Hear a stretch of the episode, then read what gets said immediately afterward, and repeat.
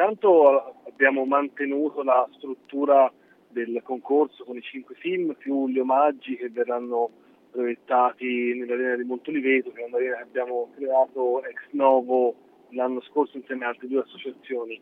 E in, in, in più quest'anno abbiamo una location che non avevamo mai diciamo, eh, utilizzato perché non esisteva, che è il Cinemino Puccini. È un piccolo cinema che si trova in un nuovo polo culturale che si chiama Puccini Gatteschi. È un cinema veramente da 10, 10 persone dove proietteremo dei cortometraggi d'animazione nei giorni in cui il polo è aperto, quindi dal, dal, dal giovedì alla domenica. Eh, poi, mh, come, come diciamo, prosecuzione di quello che è il rapporto con l'istituto, con il liceo artistico Pistoiese, quest'anno una, una, una vera troupe di ragazzi seguirà il festival e farà una sorta di eh, documentario post, cioè una sorta di ricostruzione di quella che è stata l'edizione. Queste diciamo sono le novità a livello di struttura. Poi all'interno del programma abbiamo delle, eh, degli omaggi a dei personaggi che sono appunto Nino Manfredi, Mauro Bolognini, eh, poi anche Stefano Sandrelli che è l'icona, l'immagine della, della settima edizione. E negli omaggi, quindi nella parte calda, abbiamo dedicato anche una proiezione a Mario, a Mario Martone eh, non proiettando però uno dei suoi film, bensì eh, La Traviata che lui ha diretto, che, che è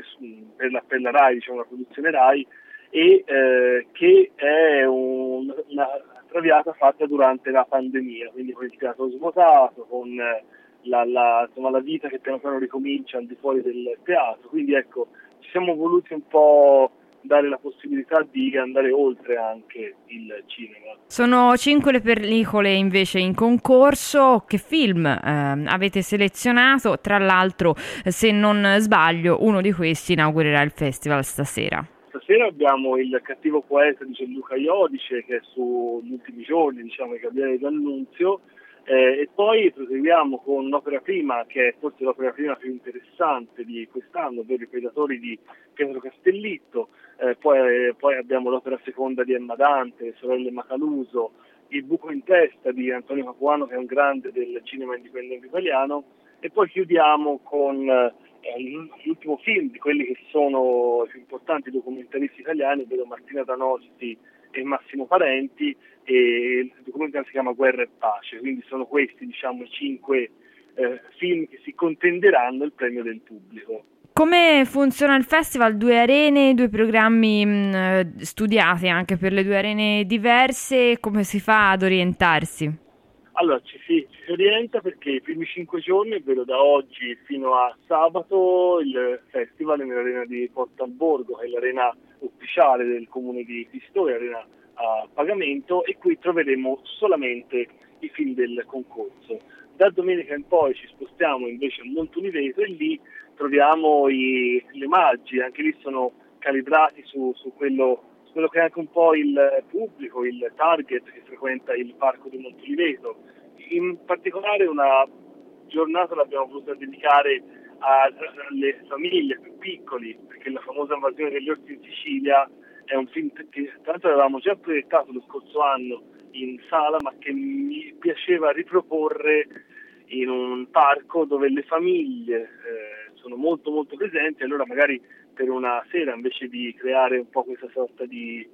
doppio, binario, da un lato chi, chi, guarda il film e dall'altro chi frequenta il, il, il parco, mh, volevamo provare diciamo, a unire questi due target e a fare, fare in modo che le famiglie e tutti gli altri vedessero il eh, film. L'ultima domanda te la faccio sui corti perché ci sono dei corti di animazione che proietterete al cinemino Puccini, ehm, di cosa si tratta? C'è anche una collaborazione dietro. Sì, i, i cortometraggi sono stati selezionati dall'associazione Ottomani che è un'associazione di Bologna con cui collaboriamo da tanti anni e che ogni anno e mezzo più o meno produce un DVD che si chiama Animazioni e che è un compendio del meglio dell'animazione italiana eh, uscita negli, nel corso dell'ultimo anno appunto. Eh, con la selezione invece per il Cinemino Puccini abbiamo, hanno, eh, hanno fatto una selezione in realtà che va anche oltre, che va anche oltre quella che è l'ultima edizione di, eh, insomma, DVD animazioni cercando dei corti recentissimi di grandi autori eh, italiani e in questo, in questo, caso creeremo una sorta di ehm, rullo, rullo, continuo di corti di animazione, sarà tutto a ingresso libero, negli orari di apertura 18-20, eh, chiunque potrà entrare e fermarsi a un certo punto di questo